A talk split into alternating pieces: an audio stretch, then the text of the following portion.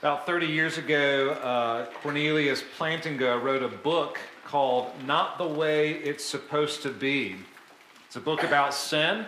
It's a great title for a book about sin. It's a book about sin, a book about grace. And in the opening chapter of this book, he uh, sets up the theme by recounting a scene from a movie called Grand Canyon. I've never seen this movie, but this is the scene that he recounts. He tells a story of um, uh, an attorney who's driving through the city and he gets stuck in a traffic jam.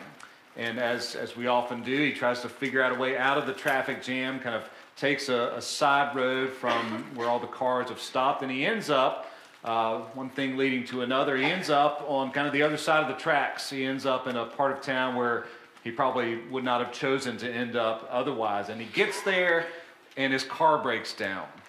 And as he's, he's contacting a tow truck company to come pick him up, uh, this, this group of about five young guys who clearly kind of run the neighborhood, they show up, they kind of surround him like uh, predators attacking a prey. Uh, and as he's waiting, these guys are threatening you know, physical violence to him. They're wanting to take his vehicle. Finally, the tow truck driver shows up and intervenes on his behalf. And, and as the scene unfolds, the driver takes aside kind of the leader of this young gang, and, and this is what he says to him. He says, Man, the world ain't supposed to work like this. Maybe you don't know that, but this ain't the way it's supposed to be.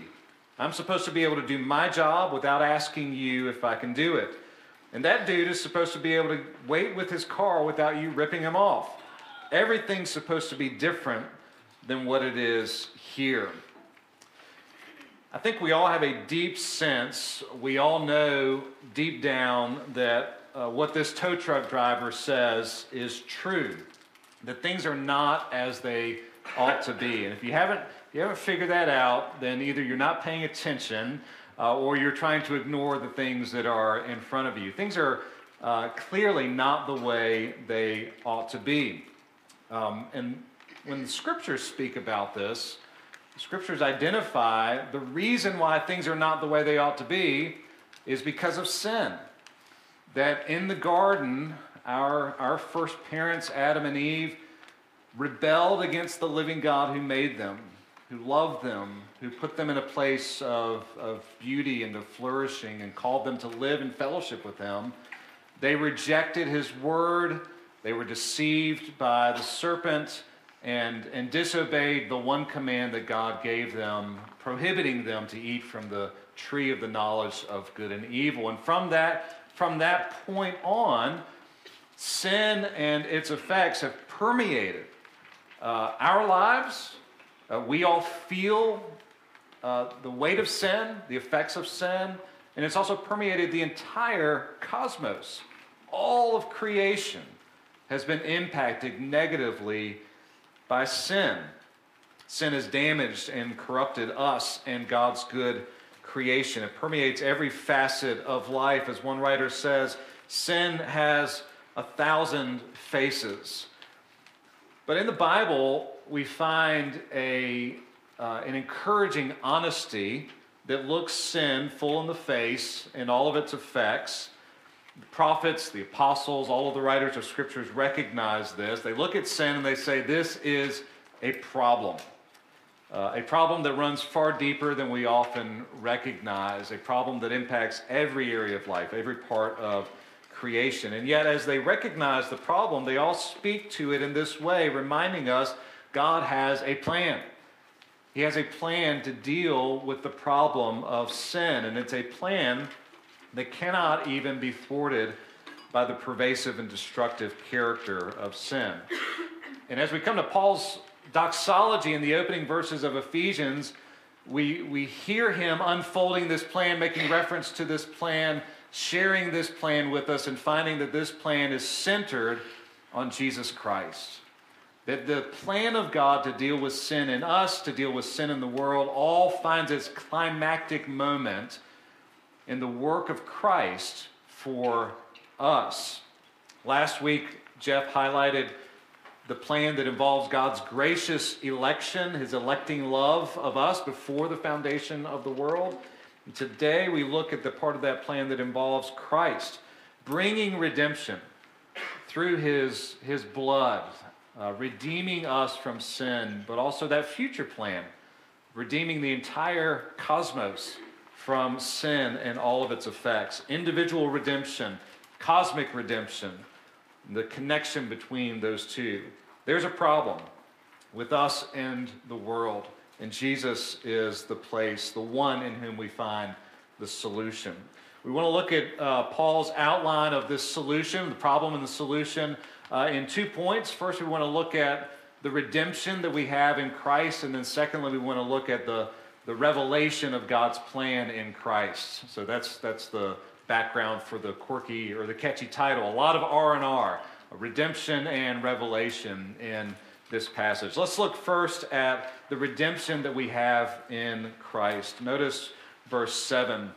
Paul says, In him we have redemption through his blood, the forgiveness of our trespasses.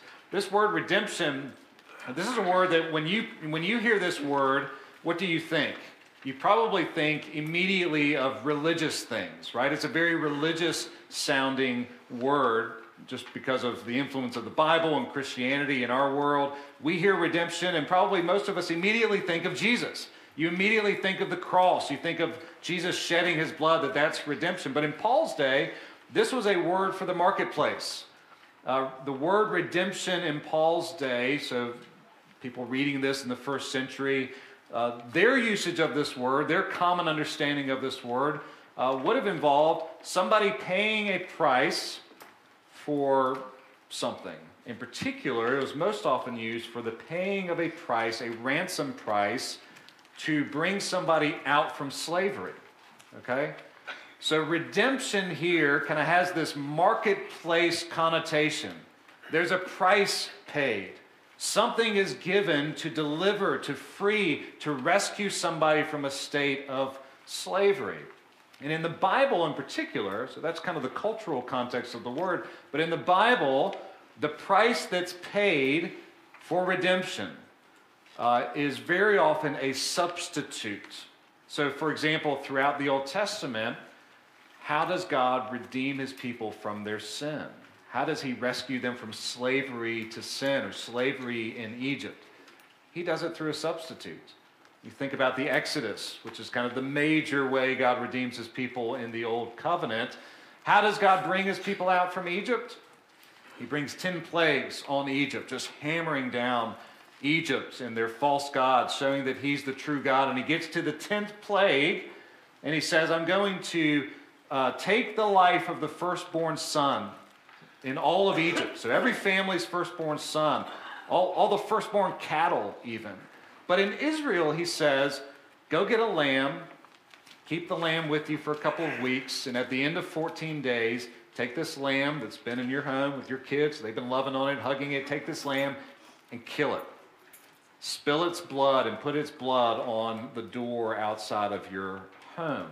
And when the angel of death passes through Egypt to take the life of the firstborn son in each home there, when he sees the blood of the lamb, he will pass over your home and you will be spared. Why?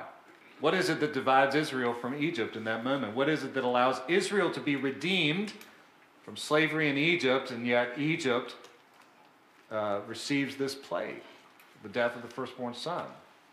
It's the blood of a substitute is the blood of a lamb given in place of the firstborn son. Paul says we have redemption in Christ through his blood. And when he says that, what he means is we have a substitute, one who has stood in our place, who has paid the price to ransom us from sin, from its penalty, and from its power. We have redemption. We've been bought with a price, and we belong now to the living God, both by virtue of creation and now the purchase price of redemption, which Paul describes as the blood of Jesus, which is a way of describing his whole life given for us. Paul develops this uh, a little bit more later in the letter, so we won't we won't sit here for too long, too much longer. Um, but Paul's when Paul talks about our redemption, there's two things in mind that we've been redeemed from as a, as a result of the cross of Jesus. The first is that we've been redeemed, we've been purchased out of slavery to sin's penalty. Jesus bore it in our place. He took the wrath of God for us. Justice has been satisfied. Our condemnation went to Jesus so that we might receive righteousness from him. So we've been freed from sin's penalty, delivered from it. We've also been freed from sin's power. Uh, that he has put sin to death by his death and resurrection so that we no longer live under the dominating power of sin, but have been brought into grace through Jesus and been given his Holy Spirit so that we are not under the authority of sin. Though it dwells within us, though we still wrestle with it and struggle with it, it does not have dominion over us. So he's redeemed us from sin's penalty and power through his cross. Paul sums it up by way of kind of a synonym uh, for redemption. He calls in verse 7 we we have redemption through his blood, which he identifies as the forgiveness of our trespasses, the forgiveness of our sins. Think about it this way the forgiveness of our sins cost something. He redeemed us, He paid the price. Jesus stood in our place as our substitute, as the one who came for this purpose to redeem us. Forgiveness cost us something. You know, there's lots of talk in the, in the news recently about student debt, student debt forgiveness, and whether you whether you're in favor of that or that or not is kind of beside the point. And, and maybe you're in favor of it or not, depending on whether you have student debt or not. Uh, but there's a lot of kind of arguing about these policies of forgiving student debt, and you'll often hear uh, people complaining about it or arguing against it who are in opposition to this kind of policy, and they'll say it's not really forgiveness because somebody else is paying for it and they're just transferring the cost from one person to another, which in a certain sense makes, makes a good point. At the same time, it completely misses the point of what forgiveness is. We think too lightly of forgiveness. We, we kind of think that forgiveness just means poof and it's gone and there's no cost to it. But in the Bible, forgiveness always carries a cost. Forgiveness is transference. So you can call it student debt forgiveness. You have permission to do that. It's not a misnomer. In the Bible, forgiveness always incurs a cost. Somebody always takes the hit for sin. Okay? If, if you think about your own relationships with other people, if you sin against somebody and then you come and you acknowledge it and you, you humbly ask for forgiveness, they're taking the hit for your sin when they say, I forgive you when they absorb the cost of your words, of your actions, or whatever the case may be, they're taking the hit for your sin. And as Christians, we recognize we're able to do that because Jesus has taken the ultimate hit for us. Jesus has carried the ultimate cost of our sin through this redemption, his payment of the penalty, the price of our redemption, his blood. We call this substitutionary atonement, penal substitutionary atonement. He bears the penalty as our substitute and thereby atoning for our sins, covering our sins through the spilling of his blood and through his righteousness. We can be forgiven. Paul describes this forgiveness again. Look at verse 8, or the end of verse 7 and the beginning of verse 8. He describes it with, with pretty um, uh, I don't know how you, how you describe this language. It's big language, it's, it's expressive language. The riches of grace that he lavished on us. Uh, verse, the end of verse 7, the beginning of verse 8.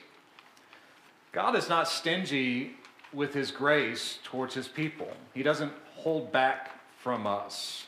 You know, he's not counting pennies when he forgives our sins. And, and probably, if you're like I am, we often forget that. We, we forget how rich God's grace is. But Paul, Paul didn't forget it. Paul, I mean, Paul makes up words. I, I hope you know this in the New Testament. I mean, he doesn't make up nonsense words, but he uses words that people don't normally use in an attempt to describe the full overflowing wealth and abundance of God's grace to us in Jesus. He just kind of grabs words and squeezes them together to communicate to us that this is an overflowing, abundant, above and beyond, never stopping flow of grace from God to you through the work of Jesus in our place. He's not stingy, He is generous with His redemption, He is generous in His love. He is love. God is love, which means there is no bottom to His resources of love and grace for His people. He lavishes it on us according to the riches of His grace. My question is why don't we think of grace this way?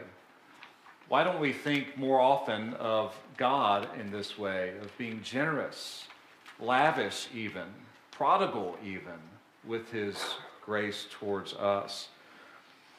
Perhaps you think your sin is too much for Him, that there's so much of your sin that there can't be enough grace to cover it. Chuck Colson tells a story of a man named Alan Speer who was part of the Nazi regime in Germany during World War II, and he was kind of one of the, the masterminds behind um, much of the cruel kind of scientific medical testing that the Nazis carried out on their victims. He was one of, I think maybe, I think he was the only one who confessed and admitted his guilt when brought to trial in Nuremberg for kind of the, their war crimes. He was the only one who said, This was wrong, I should not have done it, and, and he embraced kind of the penalty for that. Spent decades in prison, was finally released after um, paying his debt in that way, wrote a book to kind of describe you know, how those things happened as a warning to others, not to kind of get into moral decline as a society and so forth. Uh, and he was interviewed one time on one of the morning shows on a on an American network channel, uh, and he talked about how this book was his attempt to atone for his sins. And the, the host of the show was asking him, you know, do you think that your book has accomplished that?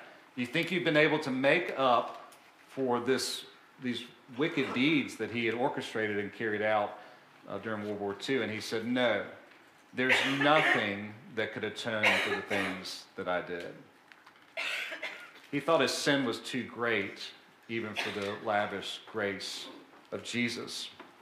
There's another story of a man named Yehiel Dinur, who was a Jewish man who had been uh, in a concentration camp during World War II, and he was called to witness during uh, these same trials in Nuremberg.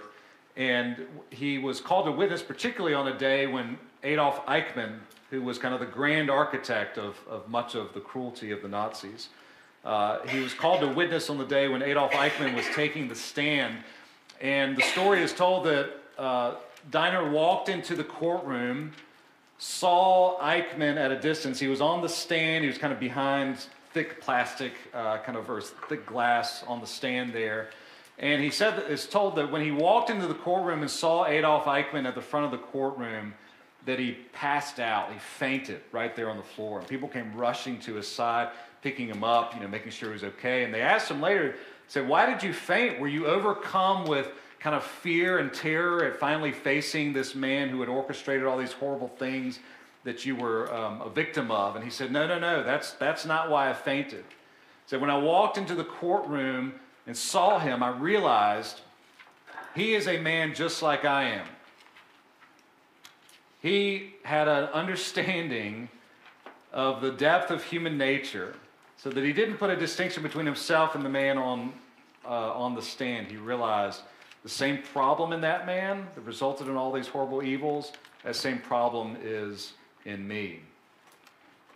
If you realize that about yourself, if you accept what the Bible says about your own heart, the depth of depravity that we all experience, uh, then when you experience forgiveness of your sins through the blood of Christ, then you'll be able to appreciate what Paul says that this is a forgiveness that is according to the riches of grace lavished on you. Then, then you'll be like the woman in Luke 7 that many of us studied a couple weeks ago in, in college Bible study.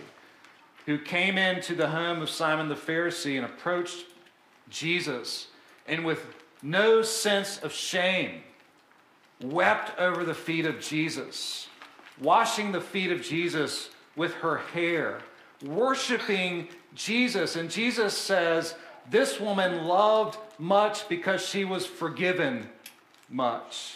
She understood her own sin and the lavish riches of God's grace to her in Jesus. She got it. She got it. Paul got it. Do we get it? Do we understand how rich God's grace is to us in Christ? If we do, then we will join Paul in praising him for the praising God for the redemption that he's given us in Christ. But not only that, Paul doesn't just highlight the grace of God in our redemption, he highlights the grace of God in Revelation, the plan that God has revealed to us. Notice the connection between verses 8 and 9. He lavished grace upon us, forgiving our sins, giving Jesus as our Redeemer. But he also lavished grace upon us in all wisdom and insight by making known to us the mystery of his will. This is language about revelation, God revealing his plan to us. When we hear the word mystery, don't think Scooby Doo. Uh, mystery, if I don't know, is that does that work anymore? Does anybody younger kids know what Scooby Doo is? Uh, that was our that was my cartoon growing up. Scooby Doo was all they were always solving mysteries, right? And the people would get away with it if it weren't for Scooby Doo and his the mystery uh, van and so forth. Anyway, sorry. When you hear mystery, don't think this is a riddle to be solved. That, that that's not that kind of mystery. When the Bible talks about mystery, this kind of mystery, what it's saying is it's God's plan that you can only know if He reveals it to you. Kind of like Daniel in uh, when he was part of Nebuchadnezzar's kingdom, and Nebuchadnezzar had a dream, and he wanted Daniel to interpret it, and Daniel said, uh, "The interpretation only belongs to God, who reveals mysteries." So the mystery is God's plan, God's God's uh, plan of redemption, something He has to reveal in order for us to understand and to know it. Um, and so it's a gift of grace that God has revealed His plan to us, that He's told us what He's up to. What, what is it that He is up to? Uh, notice verses 9 and 10 here. He makes known to us the mystery of His will according to His purpose, which He set forth in Christ as a plan for the fullness of time. Here it is to unite all things in Christ, things in heaven and things on earth.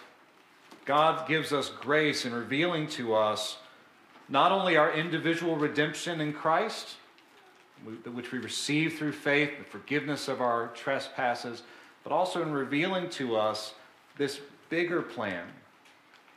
Not only are we forgiven, not only are we restored through the work of Christ, not only are we purchased from slavery to sin and brought into fellowship with God, but the world itself one day will be fully restored by this same gift of grace in Jesus Christ. And that's what Paul means when he describes it as a plan to unite all things in him, things in heaven or things on earth. This word that he uses here for unite is translated in different ways. It's kind of a unique word.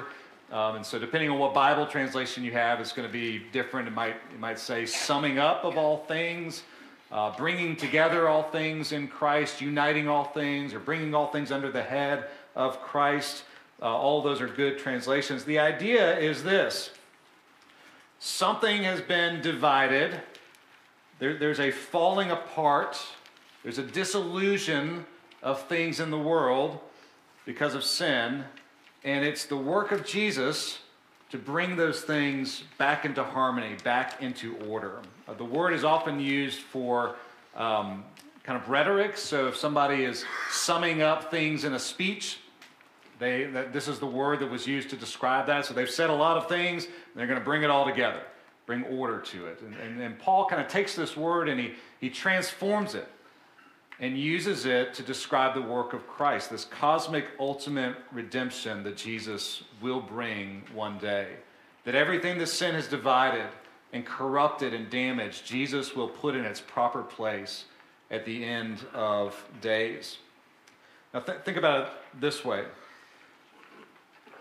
sin has brought into our lives and the world a, a divisive power. There's disorder, there's disintegration. Things were whole, things were together in the garden. Sin has caused that to unravel like pulling yarn from a knit sweater, just it's all coming apart. That's what sin has done. It's brought death, the ultimate disillusion.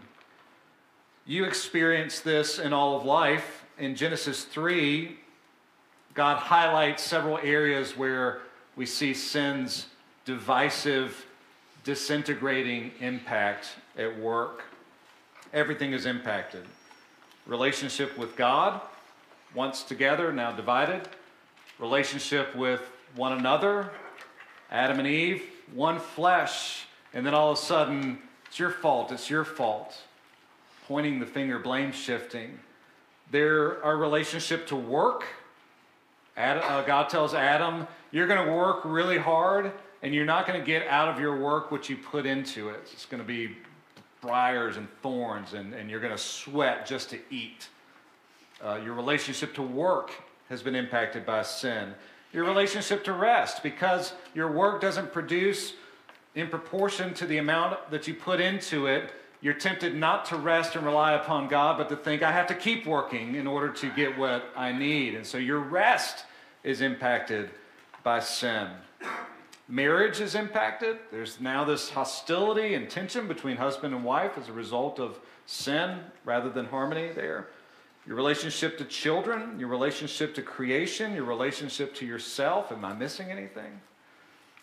Sin has brought disorder and disintegration to the whole of life, your life and the world in which we live. And Paul is saying here that through the work of Jesus, his dying for sin as the second Adam, as the representative man, human for us, that his dying to sin on the cross, bearing the penalty of God's wrath, fully satisfied in him, and rising again from the dead to bring new creation in his resurrection, that through the work of Jesus for us, he's bringing things back together under Christ. The disintegration is being brought together with integrity. The, the divisiveness is now being brought back into wholeness. Your relationship with God has been restored. Your relationship with others, though hard, are being restored um, through the work of Christ. You know, it's interesting to me that even good things that we experience in this life are tainted and corrupted by, by sin. And that Paul is, is pointing out here that one day uh, there will come a time through the work of Christ that the good things will no longer be tainted by the bad things. That, that all of sin and its effects will be done away with on that day. And the good news is that he's at work doing that now. He's at work doing it in you as, as you die to your sin daily, as you repent and ask for forgiveness and embrace the forgiveness that Christ has won for you in the gospel, as you walk uh, in a new manner, consistent with the good news of God's grace, as, as you seek to walk in obedience and humility before God and before one another, He's bringing His kingdom. He's renewing your heart as an individual He's, he's uniting all things in you, if, if you will, as kind of a microcosm for what he's going to do in the whole of creation one day. He's doing that now in you as a foretaste of that great day when he will do it all uh, in creation, when every knee shall bow and every tongue will confess, whether as a vanquished foe or as one who's been victorious in Christ, every tongue will confess that Jesus Christ is Lord to the glory of God the Father. And even in eternity, the song will be Praise to the Lamb who is worthy, who is ransomed, redeemed for himself, people from all over the world, every tribe, tongue, and nation will be singing of the redemptive work of Jesus for all eternity. But now, he's doing that work in your life. And, that, and that's the connection between these two things. God is at work bringing this redemption. He does it through individuals and he does it through the church.